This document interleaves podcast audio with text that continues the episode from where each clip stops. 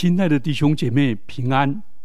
我们要来讲关于罪的问题的系列的第二讲——基督赎罪的事。那关于基督的死，我们就分两讲。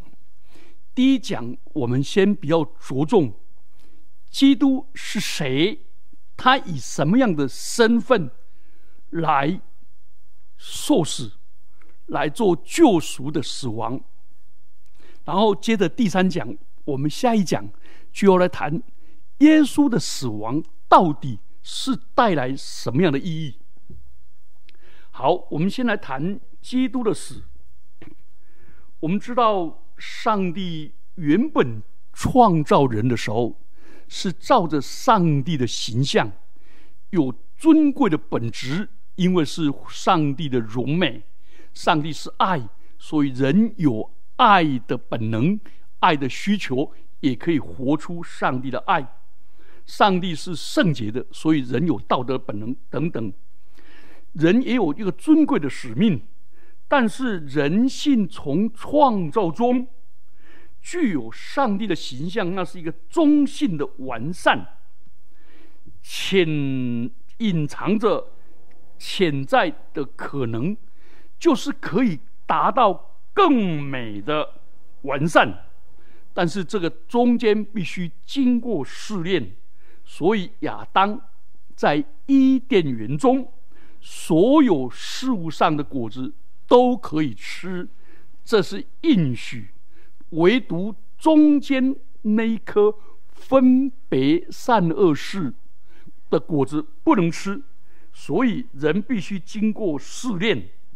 然后善恶树树的出现跟蛇的出现，就变成绝对的必要，因为那是一个考验。然而亚当没有经过试验，哎，没有通过试验，他犯罪堕落了。他把他自己的自由意志大胆的用来回应，回应撒旦的挑战。You shall be God，你必如上帝，所以他就大胆的去吃那个分别善恶树的果子。所以亚当是人的代表，所以亚当的罪性就临到整个人类，死也因着人类顺着自己的罪性去放纵犯罪，然后呢？罪就在人间作王，把人带到死的地步。因此，人用人在用自由去犯罪堕落之后，那个自由就不再是那么中性了，而且人变成只可能犯罪，而没有办法脱离罪恶的辖制、罪恶的权势。而变成罪恶的奴仆，这是亚当的祸患到所有的人类。而基督的降生，道成了肉身，上帝的儿子，上帝所爱的独生爱子，从天上来到人间，从无限进入有限，从创从创造主进入了塑造界。他把心，他也是人类的代表，是第二个代表。所以圣经把人放在两个系统里面，一个是亚当的系统，一个是耶稣基督的系统。所以这两个代表的人物里面，我们就是要抉择：你是要活在亚当的里面继续犯罪悖逆，还是活在基督的里面？所以，耶稣基督的来到，因为他完全的顺服上帝，所以他就把义给人，所以他就这个义的就代替我们这些不义的，所以他就把把把人的身份地位可以恢复，恢复到亚当没有犯罪以前。不再让罪恶掌权，所以很特殊，是亚当犯罪所带来的后果，远远不及耶稣基督救恩所带来的后果。圣经上把它称为过犯不如上帝的恩赐，上帝的恩典。好，所以这样的话，那我们就来看耶稣基督为什么需要受死。整个圣经的中心是上帝从他的宝座发动整个救赎的计划，然后呢，印证他救赎的大能大力，而且借着圣灵对人的感动运行在人的身上，把上帝的救恩具体的落实施行在人的身上。而其中最重要的环节，就是耶稣基督救主降生在人间，这就是我们圣诞节的意义。所以，救主是上帝永恒的道进入人间，取得人的形象，就是道成肉身，在历史中显现。这是人类真正的盼望。也是人蒙恩的真正的关键。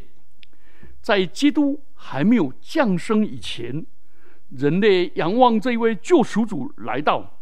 当基督降生以后，他胜过试探，他被钉在十字架上，死而复活。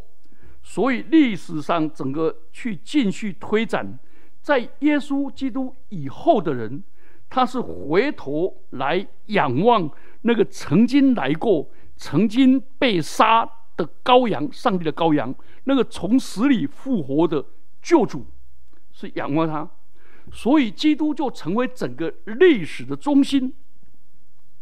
在上帝的救恩史上，基督成为中心点，成为焦点。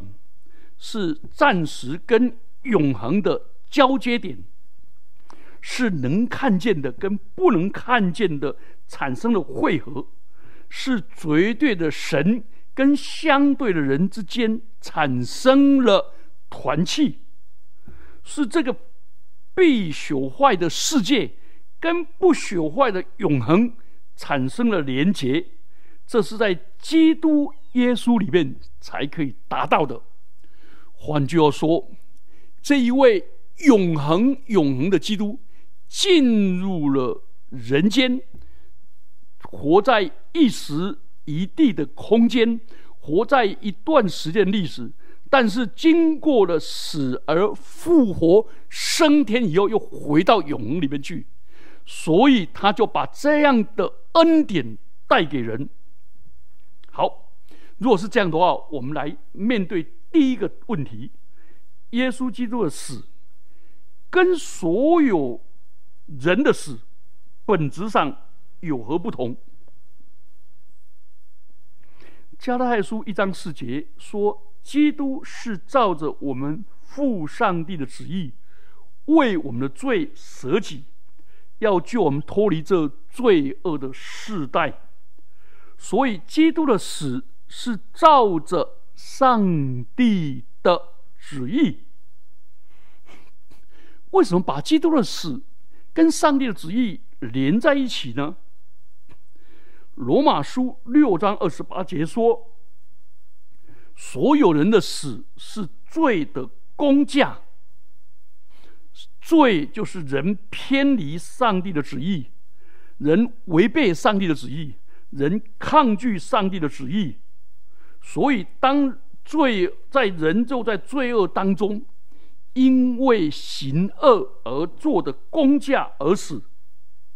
所以，所有人的死是罪的结果，而基督的死不是罪的结果，是上帝的旨意。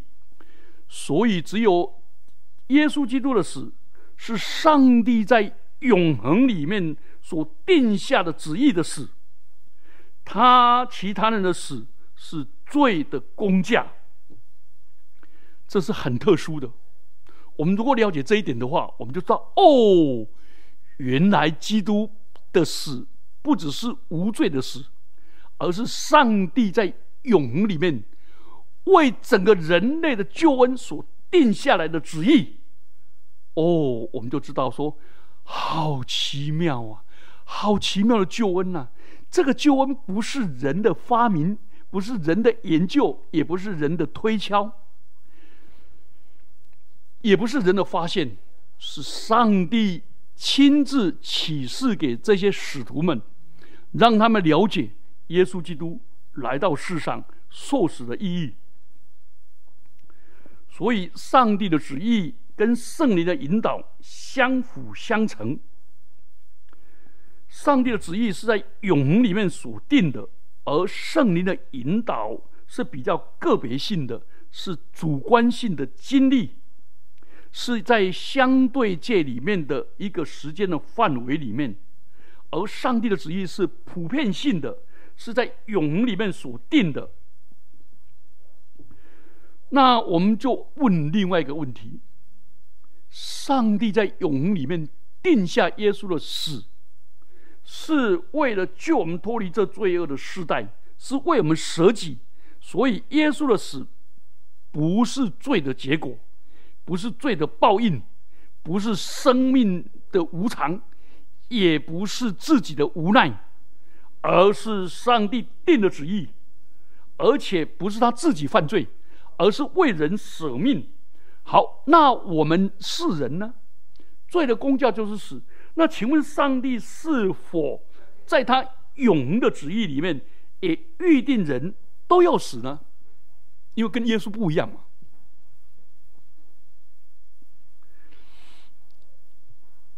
请注意，上帝许可罪的发生，他又把犯罪的可能性就自由意志放在人的里面，所以。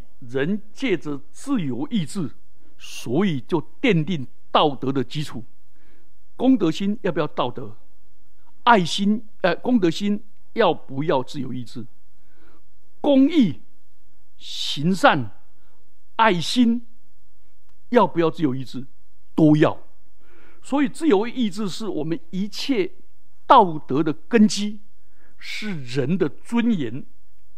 所以，这要使道德成为可能性，但自由也有另外一面，人有犯罪的可能，所以自由跟犯罪是同等的层次，而犯罪以后要受审判，所以神的自由是绝对的，人的自由是相对的，神的自由是原有的，永远呃。拥有的，而且自由拥有的，人的自由是上帝所赐下来的，所以人的自由是相对的，是要对上帝负责。自由就带来责任，自由就要交账的。所以，当人在最终死的时候，不可以说是上帝的旨意要人死，只说上帝许可人犯罪。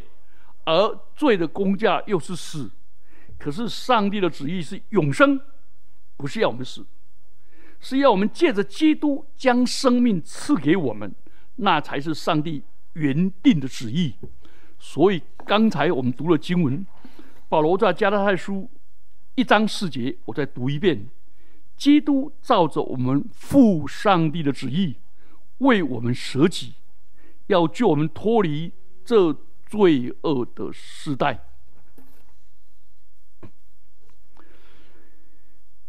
第三个问题，我们就来问：那基督是以怎么样的身份来死呢？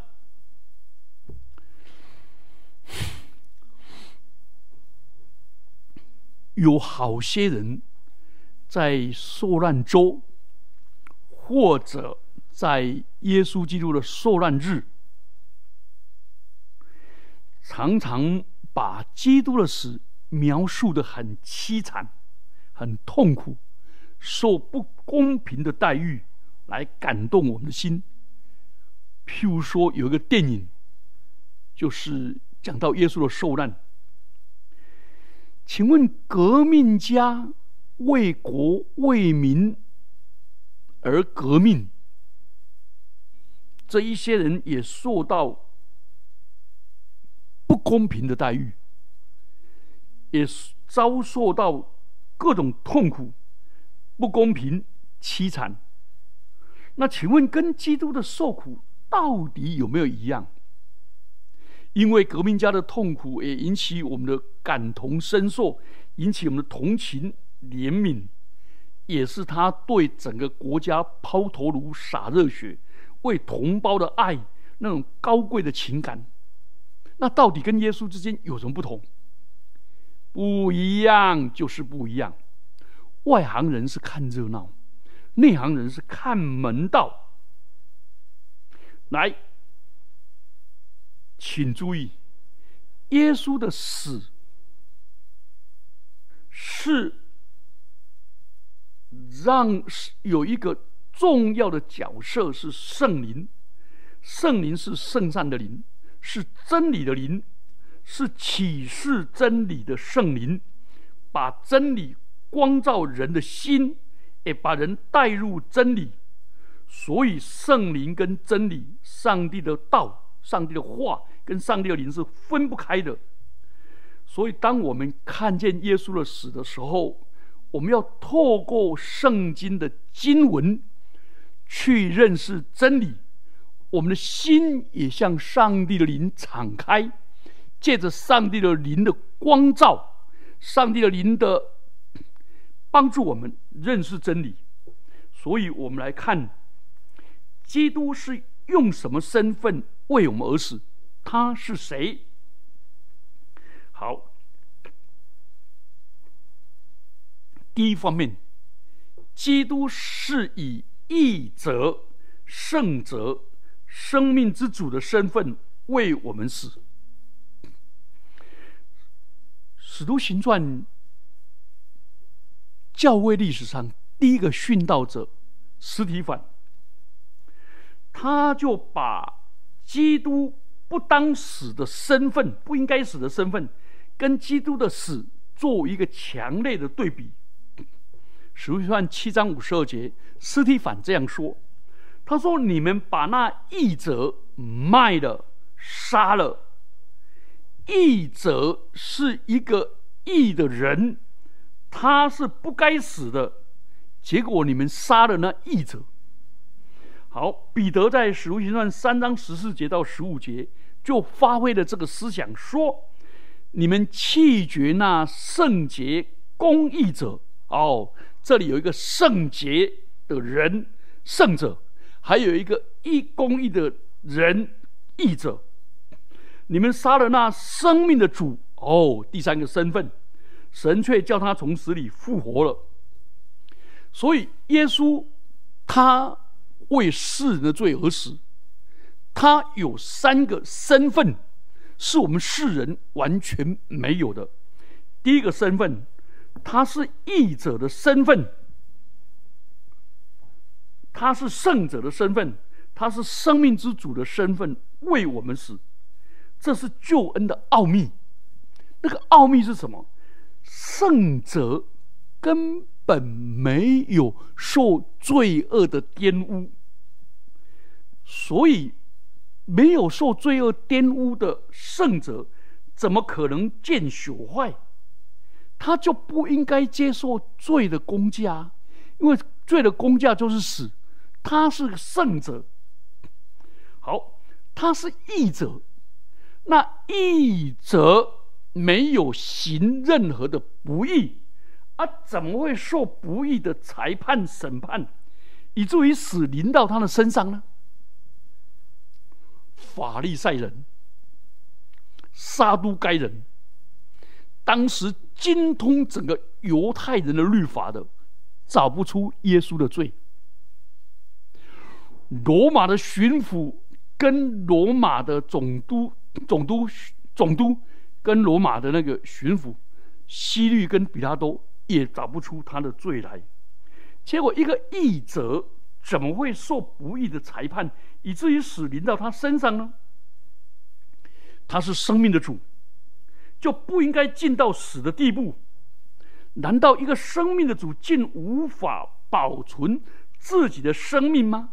所以你有没有发现，这非常的吊诡？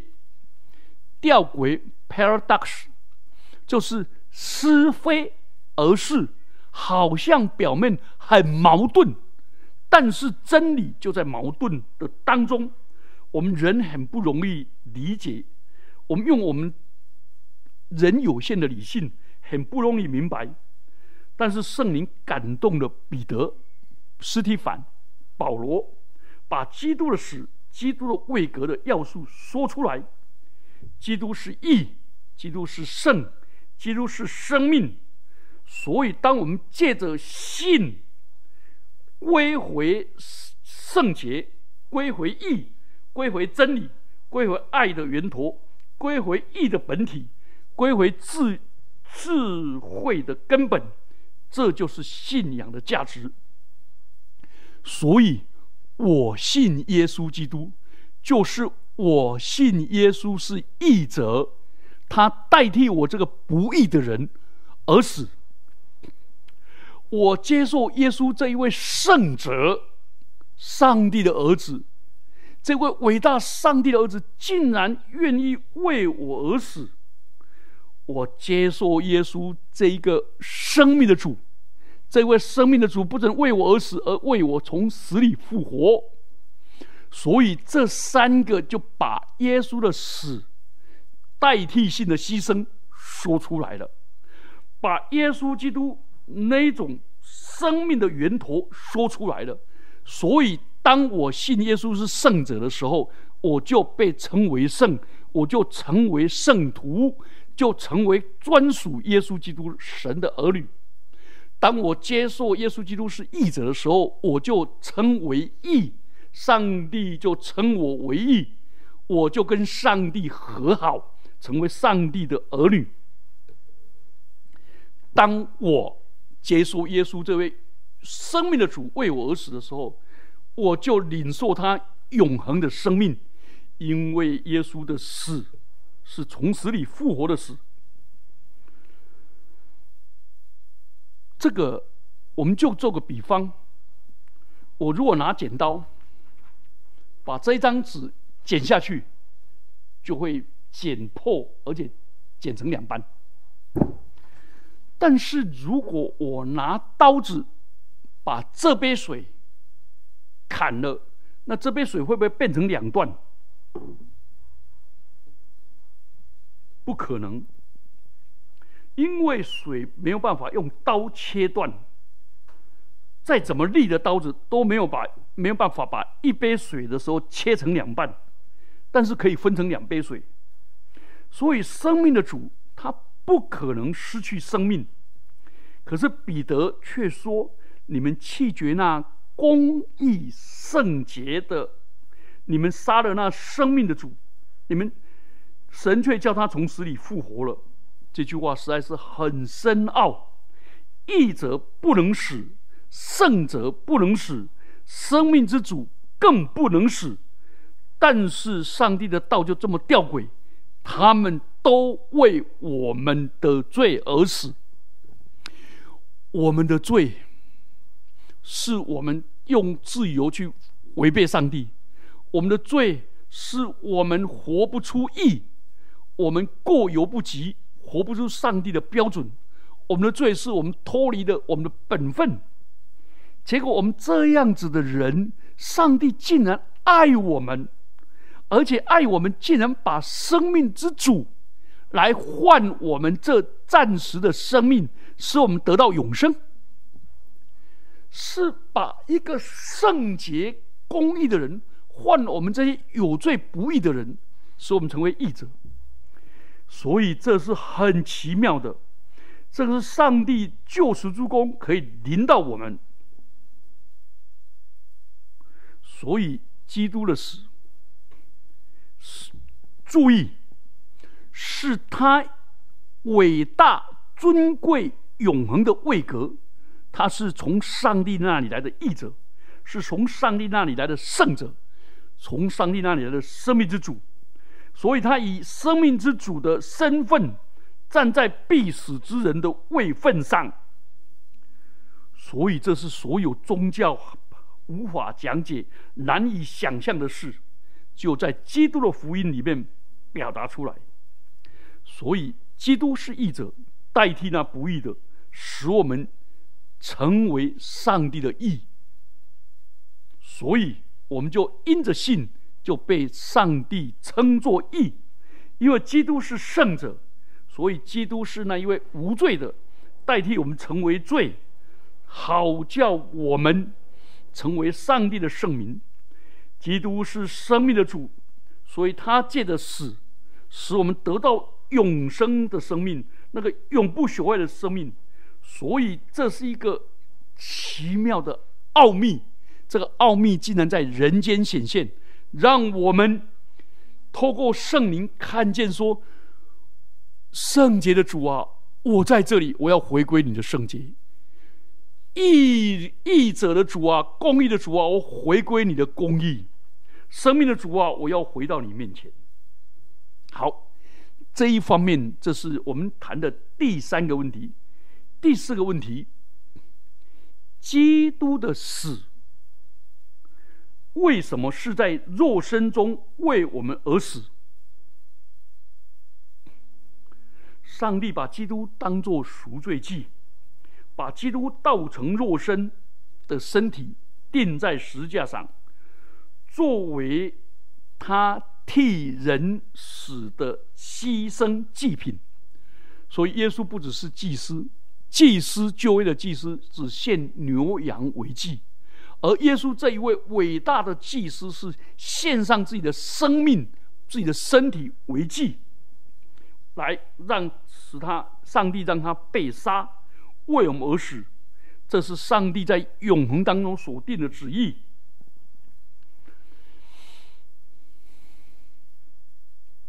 上帝为什么不说人犯罪了，我赦免你就解决了？这不就一句话就好了吗？他创造宇宙万物何等简单，说有就有，命立就立。啊，为什么要救人的时候这么麻烦？要把他的永生的儿子、独爱的圣子从天上来到人间，而且要取得人的肉身，并且在我们的肉身受死，为什么？有没有想过这个问题？好，我们现在就来回答这个问题。因为我们人是在肉身的中间犯罪，所以基督就在肉身中定了罪案。因为肉身犯罪必要死，但是基督就在肉身中为我们而死。罗马书八章三节说，对肉身讲得很清楚。中文的圣经也翻译的很精彩。他说：“律法因肉体软弱，所以不能行的。因为人在肉身当中想遵行上帝的律法，却是软弱，做不到。我们知道罪不只是渔业，也有不及，不是不该做的做出来，也有应该做的没有做到。”所以，耶稣为了在肉身当中解决罪，上帝为了在肉身中解决罪的问题，上帝就让他的儿子耶稣基督道成了肉身，进入肉身的范围，并且在肉身当中被定罪、被杀死，亲自亲身担当了我们。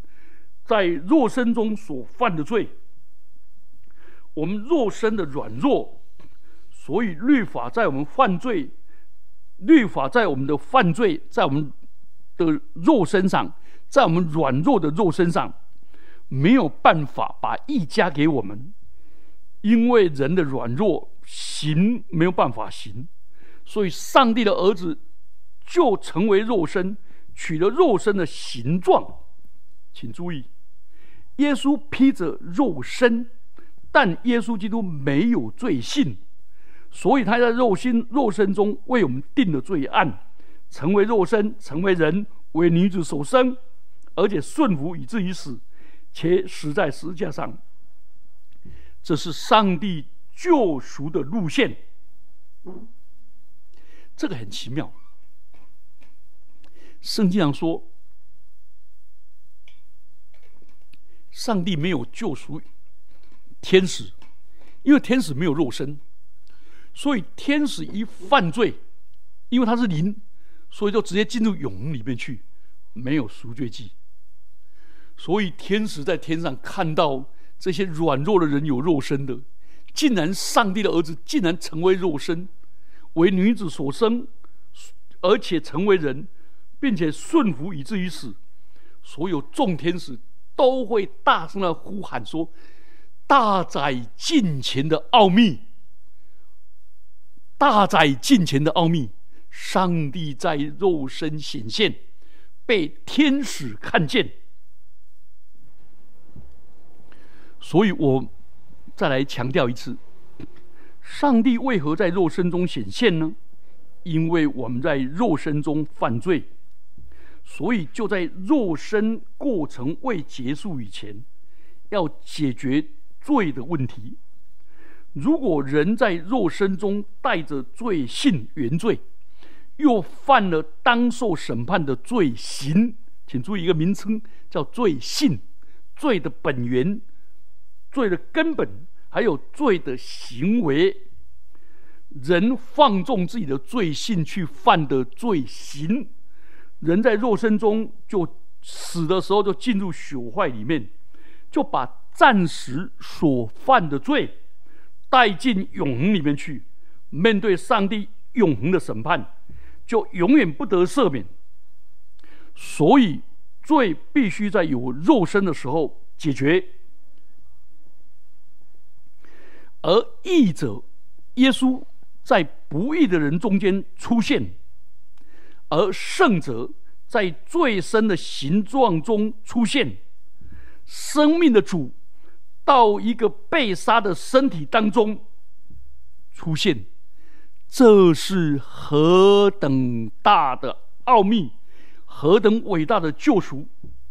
所以，当我们越认识基督的救恩的时候，越认识到基督愿意从宝座上下来，降成肉身。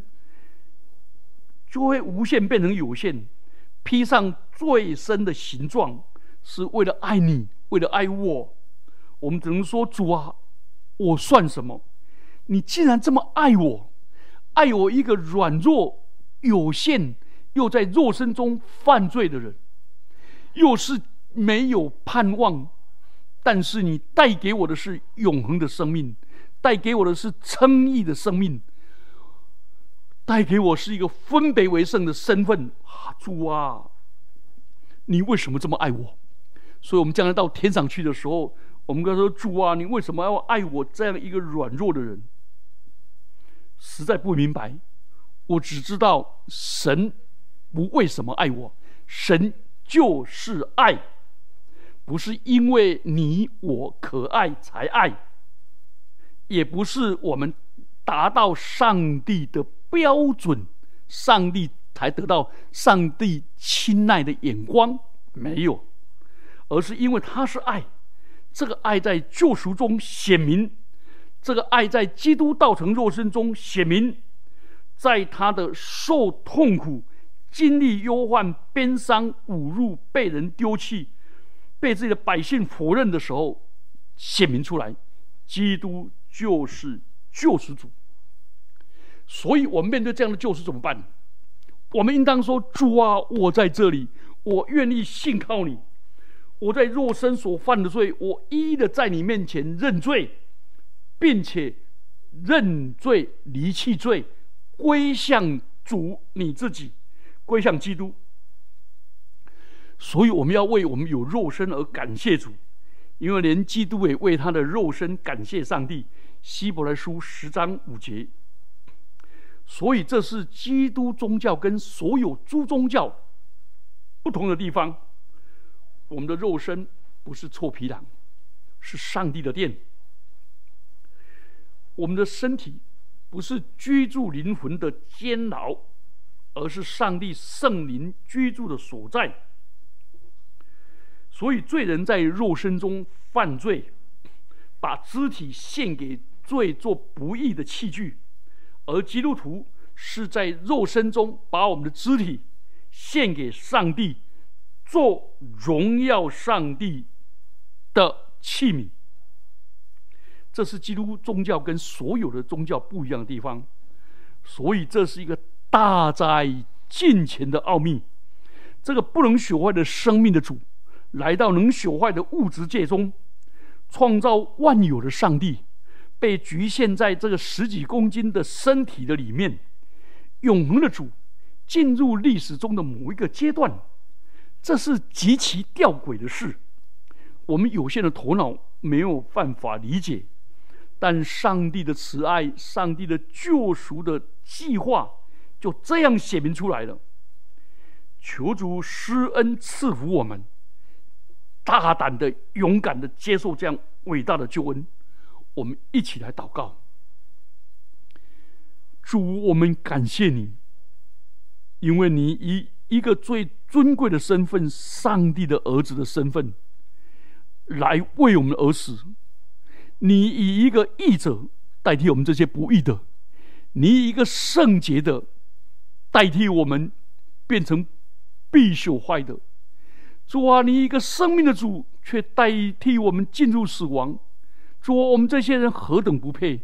但感谢主，你乐意，你甘心取得肉身，在肉身中为我们而死。主啊，恩待我们，不但在肉身中就信靠你，而且把我们自己奉献给你，成为义的器具，成为荣神义人的器具。奉基督耶稣的名祈祷，阿门。